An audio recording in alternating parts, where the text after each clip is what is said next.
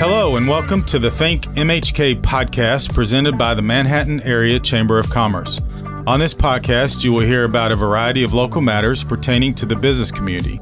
You also hear from local business owners to hear their story and gain valuable business insights. Thanks for tuning in today. My co-host for this segment is Charla Meisenheimer. Hey, Charla. Hey, Jason. Our guest is Tom Phillips. Tom's Tom has worn a lot of hats over the years, but right now he is currently serving in a volunteer capacity at the chamber and is on the business advocacy committee. So, welcome to our show, Tom. Thank you for having me. It's going to be fun. So, Tom, tell us a little bit about yourself and how you ended up in Manhattan. I went to college here, so I, I received both my bachelor's and my master's. And and when I was working on my master's, I fell in love with a young beautiful pre med student. And so we ended up in Kansas City for 10 years and we could manage two careers and son number one. But when our second son came, life was getting kind of hectic. And so uh, we decided that uh, we probably needed to leave the city, that we had choices. I was willing to alter my career path because I always knew my wife was going to make more money than I. Actually, we ended up in Manhattan because we did a cold call and talked to a local medical practice here, and they were interested in hiring my wife, and the rest is history. And, and, so we moved back here in 1992. And your wife's profession is? She's a physician, Dr. Dobeck. Okay. And and your profession is? I uh, was the, uh, my master's is in urban planning. Uh, I worked in Lenexa and I started out as a planner one and I worked my way up to the director of the department. And I was the director for about, uh, I think about five or six years. That was a, a really rewarding experience. I, I was, I think, 28 when I was promoted to director and uh, there was only one employee younger than me at the time. So my mindset was I had to work harder than everybody else. And, you know, I was the first one there, last one to leave. And that's why it was, we were just a busy couple. So, but I enjoyed it. It was, it was very much fun. I was fortunate enough to get a position like that when I was young. And um, I remember thinking the whole time in my career, I was always the youngest person in the room. And then I don't know if you've experienced this yet, but I woke up one, or I was sitting in a meeting one day and I looked around and I was the oldest person in the room. And that's quite the shock. Absolutely. Even now, when we go out for dinner, I look around the room and go, Debbie, I think I'm the oldest person here. so, at any rate, well, fun. we appreciate you being at the chamber. Um, so, you quickly moved, or maybe not quickly, but you moved into public service at some point. Talk about that transition and and what were some of the reasons why you decided to do that. Obviously, because of my professional background, um, Bruce Snead was elected to the city commission, and then uh, he appointed me to serve on our Manhattan Urban Area Planning Board. Probably would have been the late 90s, I'm guessing. And then I was also active in the nonprofit world. I served uh, on the board of United Way. Um, I was the president of the Boys and Girls Club. So I, I tried to be active in the community. And um, ultimately, I think I probably got a little agitated with some city commissioners and I threw my hat in the ring. And lo and behold, I got myself elected to the city commission. And what year was that? That was in 2005. Okay. So, what are some of the most uh, memorable experiences you had while you were on the city commission? A fun memory includes my good friend Dave Lewis. We were celebrating the city's 150th anniversary, sesquicentennial. Hopefully, I pronounced that correctly. And I can remember sitting with, uh, we were reenacting a city commission meeting. I think Cheryl Collins had actually gone back and found minutes from a uh, long ago city commission, and we were all dressed in top hat. I looked as goofy as possible, but it was in the city park, and that was just a, a fun memory. And you know, uh, one of the more controversial things, and probably why I lost my reelection, was I was the swing vote on almost everything when I was on the city commission, and I I was a strong supporter of our downtown redevelopment effort, and I got booted out of office. I think primarily because of that. But as it turned out, I think people realized over time that my decision probably wasn't too off the mark. But at the time, it was very controversial. And I can, I can say I, I knew leading into that decision process that I, if I had voted for it, I would probably not be reelected. That's how controversial it was. And of course, that took a lot of courage from from a lot of people, including my predecessor, Lyle Butler, who spent a lot of public meetings advocating for downtown redevelopment as well. And I think now we are all very happy that you and Lyle and and the others who who helped lead that effort did that because it has really uh, created a great community. Yeah, it, it was a controversial decision, but it, it was the right decision. Um, and it, it, really was a moment of, of testing one's leadership skills. Because if, you know, I could have easily voted no and probably made a lot of people happy in the community, but it wasn't the right thing for our community. And, and I knew that going in. Um, and so, so even though I lost, I felt good about it. And, uh, and I understand why it was controversial and, and it was ideas on paper. Uh, people couldn't see the vision.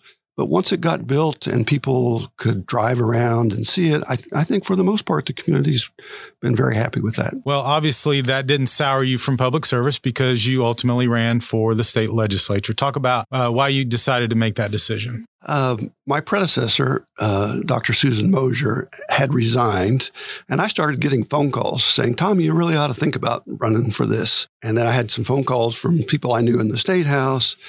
And, and it's, it's kind of a funny story. Uh, I, we went on vacation, and I'm thinking this will just self resolve itself, and I won't have to make a decision. Uh, but when I we landed at the airport, I turned my phone on, and it's just ding, ding, ding, ding, ding. The lesson that I walked away from that whole experience thinking about it was I learned that you have to be willing to enter an experience and not know all the answers. I often describe it as the a door. You may not know what's behind that door exactly, but don't be afraid to walk through it. And so I said, okay, I'm going to throw my hat in the ring on this. And, and uh, it was the precinct chair, men and women, and I won. And that was another great experience for me. So tell us about some of the greatest accomplishments you're most proud of during that time frame. You know, that was a very interesting time for our state. Um, the time we went through a tax experiment of trying to cut taxes to stimulate growth, and it did not work, and our revenue plummeted. And um, so, so to answer your question, what was my most proudest accomplishment was I was the vice chair of taxation when we finally rectified and changed the tax policy and reinstated some of the mistakes that were made. And, um, you know, that, that was a very uh, challenging year. But I can remember the, the day, or actually it was the night that we passed it, the floor just kind of erupted in, in, in clapping and, and joy and celebration. And we, we, we weren't supposed to do that. We actually got gavelled down by the Speaker of the House. But that, that, that then led me to, um, you know, you have to have the revenue to, run the state government. And the other accomplishment I was proud of was uh, rectifying our state uh, education policy um, because we had ended up in the court system for 30 years and we were able to pass a school finance formula that ultimately was approved by the state Supreme Court. So, after all of that, why did you decide to step away from state legislation? Good question. It's multifactorial. Um, you know, I'd, it was nine years, nine, and and I, I, would entered the state house thinking this was not going to be a career. I didn't want to be labeled a career politician. So, so that was part of it. The, the environment kept changing and it became more and more confrontational. You, you had to follow the marching orders of leadership to get ahead. I always felt like I was elected to represent the people of, of Manhattan. And as a result, I didn't always follow what leadership wanted. So I was kind of um, on an island sometimes, you might say, from, from that perspective. The other reason was um, I had just turned 65 and I felt like there, I had another chapter in my, my uh, life and I felt young and happy enough and energetic enough that, that now was the time. So if someone was interested in running for office, what would be your one piece of advice for them? I, I would say you better know why you're entering politics and know yourself. And what I mean by that is you're confronted with a lot of unpopular decisions. And, and if you go into politics thinking you're going to make everybody happy, it, it, would be a frustrating experience. So you have to know why you're running and, and have the, the fortitude and belief in your convictions that you're, you're doing the, or making the right decisions for our community or the state, even though they may not be popular at the time. So, Tom, you've been engaged with the chamber for a number of years now, and uh, this year you were honored as the the Lyle Butler Distinguished Leadership Award, and you've also been honored as Volunteer of the Year in in the past. So, why has being engaged in the chamber uh, been something that's important to you? One of the biggest benefits for me personally was was having access to networking with a lot of uh, people in the community, um, and and when you're in elected office, one of the things that you need to do is to keep your finger on the pulse of the community and what what people are thinking. So the chamber was always a good avenue for me to to be engaged with business leaders, business men and women, and, and just members of our community. So it was it was very positive experience for me in that regard. Plus, I think the chamber does a great job of, of promoting our community and, and helping guide our community in, in, a positive direction in terms of economic development. And were you surprised when you found out you? Oh yes, uh, I was. Um, I, I, had no idea uh, that that I was going to be the recipient of the award but it meant so much to me because I'm I'm close friends with Lyle, and he and I spent a lot of time together on the downtown redevelopment and other projects. So it just was a extra special meaning to me to to be recognized by the chamber as as you know in the same category as Lyle Butler because he's just a true gentleman and a, and a great leader in our community. I agree with that, and to win, you have to be a graduate of Leadership Manhattan. So, do you remember what year you graduated? Or boy, I do not. I can tell you. 2006 was your magical year. Six, yes, yes. Boy. Best year ever, or best class ever. Is that what it always says? There, there's no doubt, uh, and and so it, it was a uh, it was a great experience for me. Uh, again, you know, I look back on my life and I just feel like how fortunate I have been to to be given these opportunities to participate in community leadership, state leadership, and made a lot of great friends along the journey. So once you announced your retirement from the legislature, uh, we immediately called you and said, "Hey, Tom, why don't you come help us with our advocacy committee?" Uh, so you've been involved with that now for about a year. Uh, what are what were some of your priorities when you got on? What are some things that you're working on now in terms of advocacy on behalf of the business community? Well, uh, well what I'm working on now is uh, uh, trying to develop policies regarding town growth. You know, our, our town has we've experienced some some tremendous growth through the time period of 2005 to 2012 but and we're still doing very well. I don't want the, the listeners to think that things aren't going well for our community but i think we can do better as a community. And uh, and we look to the future uh, with automation changing demographics. I think our community always has to be thinking about how can we ensure a prosperous economy so that we're not so reliant on increasing property taxes to support our, our great quality of life that we have here. So if we can attract new businesses, more people to our community, it helps our community. It helps uh, pay for the great services that our government provides. Yeah, and of course,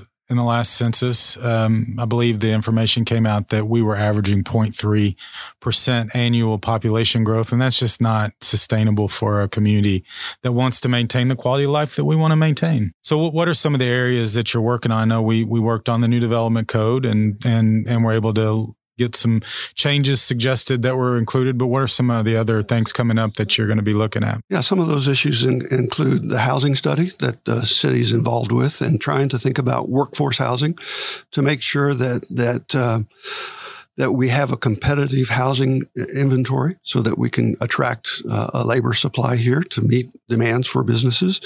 So housing is an important one. Transportation is another one, particularly now with the infrastructure plan being passed by Congress. We need to think strategically as a community how, how can we position ourselves to receive some of those funds, but more importantly, uh, build the infrastructure for continued growth?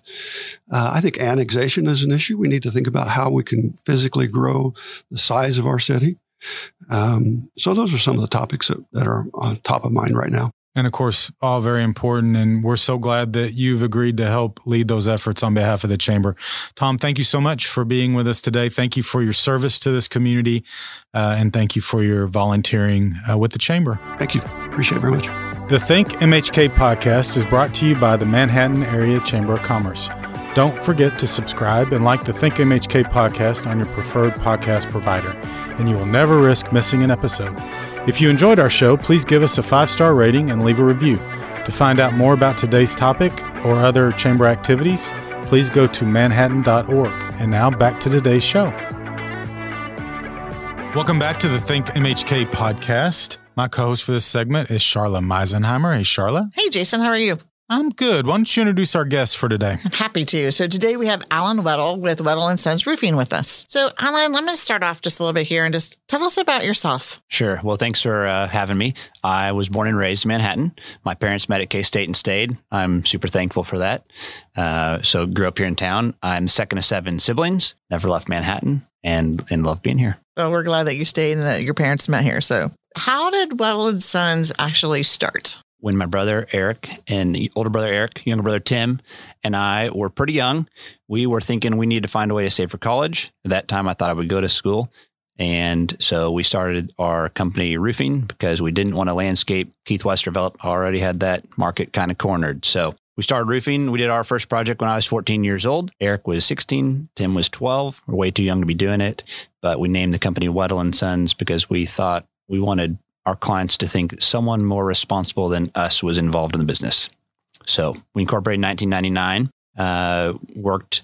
I went to uh, Highland Community College at night for the first couple of years, and decided I wanted to. I wanted to roof as my career. It's been a phenomenal, phenomenal career.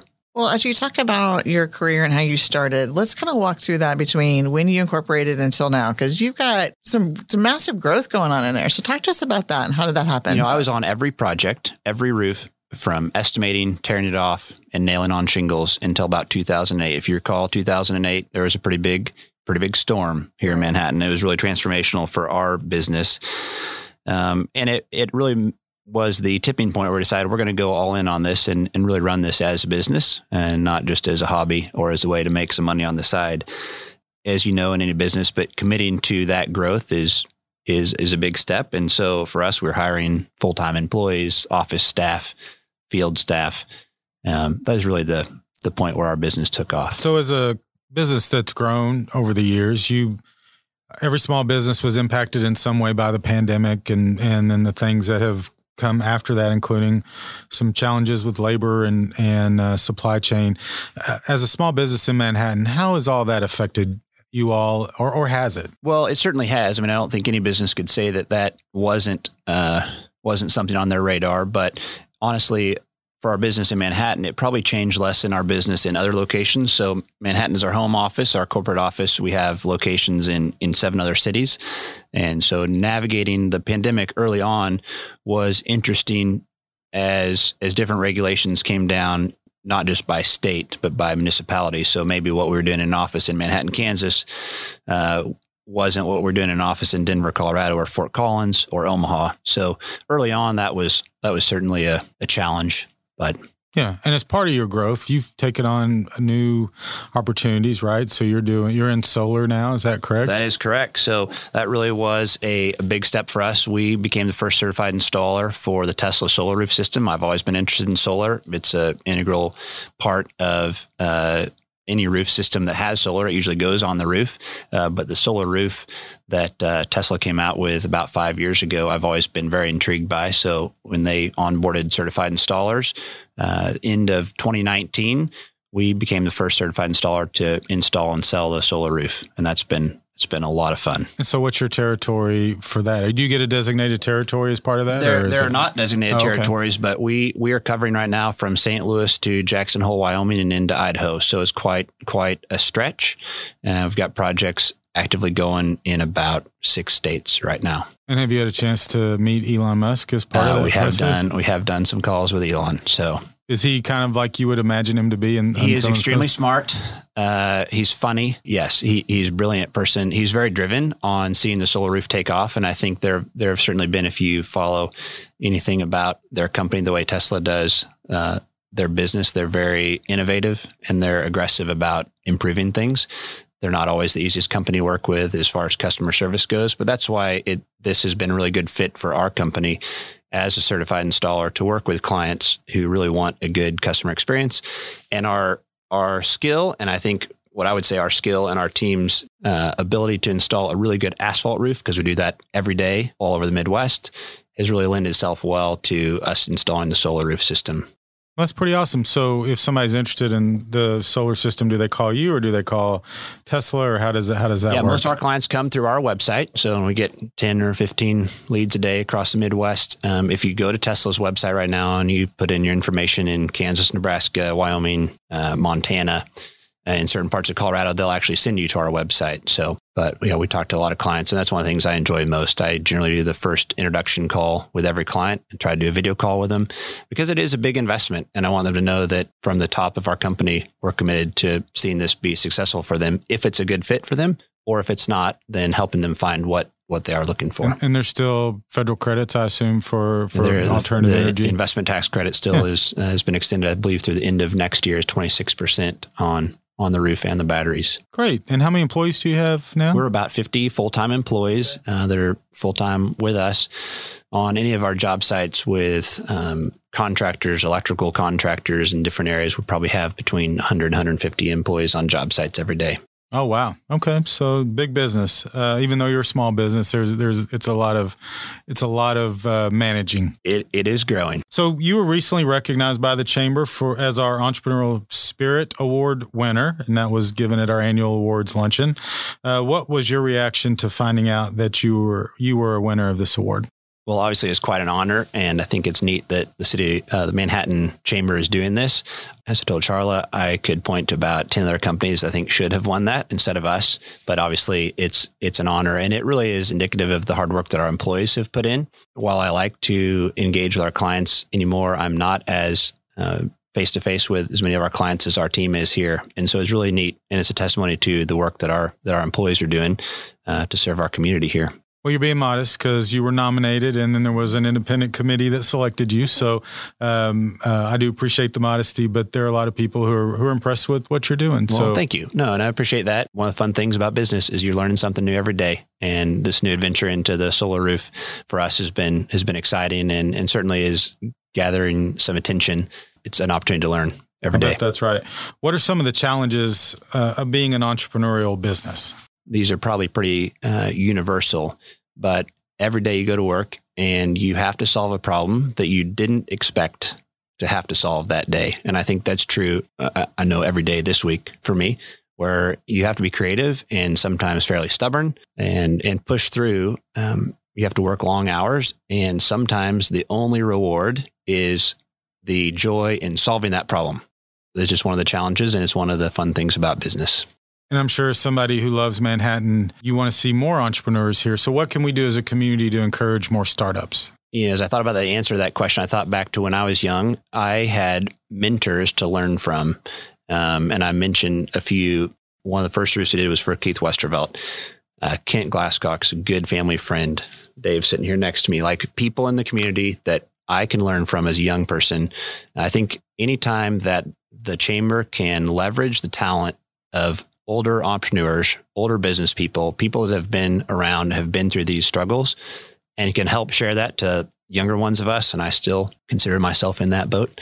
Um, that's a huge value. That's a huge value. So some of that happens organically, right, through you know different social events, and you can seek that out. But but also anything that the chamber could do to facilitate that, I think, is a huge win. Yeah, and of course, Alan was referencing our great producer Dave Lewis. Um, we also just an interesting aside to that. Uh, we are in the process of organizing a new group of senior executives, and that was a that's a suggestion of our former chair Wayne Sloan. But we already have a great group of people committed to that process, and one of the reasons is to help mentor uh, people like Alan and others who are starting in the business. So great advice, and hopefully we'll see something out, out of that sooner. So, um, from somebody who is experienced now, uh, what message would you give to somebody who is interested in starting a new business? Yeah, and I'm probably mentioned already, but expect to work extremely hard. Working hard and solving problems um, should be rewarding to you because it might be the only reward that you'll see for many years. And then get uncomfortable with uncertainty and change. And that's something we've kind of talked to our team about this year. In we really view our our traditional asphalt business as like our core business, and the Tesla side of it is a startup. And things are different in a startup. You work really, really hard, and you generally don't make much money in it, and things change every single week. And so, being comfortable or learning to be comfortable with that change is critical. And some people enjoy it more than others, and that's okay. So, I think being willing to work really hard and being okay with having to solve problems that you didn't expect. Awesome. Well, that's great advice. So, well, and you survived the uh, first portion of today's interview. Of course, everybody who listens to the Think MHK podcast knows we, we always end these segments with uh, rapid fire questions. And uh, Charla is going to kick that off and ask you your 10 questions. Let's go. What are you currently reading, or what is a favorite book? Okay, I'm currently reading Lights Out. It's a Pride, Delusion, and the Fall of General Electric. I love vicarious learning. I love stories about big business, and uh, that's a good read. Well, I don't have to write that down. What three words do you use to describe living in Manhattan? I only need two. Right. Wonderful people. Favorite flavor of ice cream? I don't eat dessert ever. No dessert. So Best childhood memory? uh, we grew up going to Rocky Mountain National Park with my family and just love love that. Love the mountains. I love any I love travel anywhere, but especially Rocky Mountain National Park. And my sister's right there, lives there now, and uh, dealing with another forest fire. So We'll, we'll keep her in our thoughts. Biggest lesson the pandemic taught you? Mm, finding the joy in whatever circumstances God puts us in. So I went from traveling quite a bit for work uh, pre pandemic to our different offices uh, to being home for several weeks straight when it first started. And then, you know, when we got exposed different times or when we actually had the virus, quarantining at home. And it was phenomenal time with my wife and kids. We loved it. It wasn't that way for everybody. I understand that. But, but yeah, being, being content. We had a great time. That's a great story. Samsung, Apple, or other? You know, I'm not a tech person. You might be surprised, but whatever works for me, if I turn it on and it works. So right now it's Apple. I probably go either way. First and or favorite concert? I'm a huge Southern Gospel fan. So the Gaither Vocal Band are my favorite concert. That's a great one. Texting or talking? I do both way too much. What's your favorite business book? uh, the one that I recommend the most to people when I talk to them is actually one that my buddy Sean Ruth from Ready Systems told me about. It's called Predictable Success by Les McKeown. It's a phenomenal book. I read it every six months, whether I think I need to or not.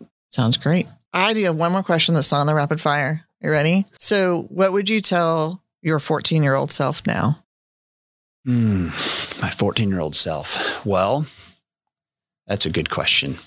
I probably think about that from my son's perspective. He's 11. He's 11 now. And so, and he's really smart. I think learning how to interact with people that are older than you, learning how to interact with adults politely, professionally, and then being thorough. I, I am not by nature really a thorough person, but when you're working with clients on their homes, taking care of things that really matter to them a lot, and working with employees, taking care of their livelihood, thoroughness really is a quality that whether I like it or not, I have to be really, I have to be really good at. Fair Well, enough. well, and thank you for being with us today on the Think MHK podcast. And congratulations on your success. Thank you for loving Manhattan and being engaged and active with the Chamber of Commerce. Thank you. Appreciate your time, all of you. Thanks for listening to this episode of Think MHK, a podcast produced by the Manhattan Area Chamber of Commerce. If you enjoyed the Think MHK podcast, we'd love for you to subscribe and share it out on your social media channels. Feel free to reach out to us on Facebook, Twitter, or Instagram at the Manhattan Area Chamber of Commerce.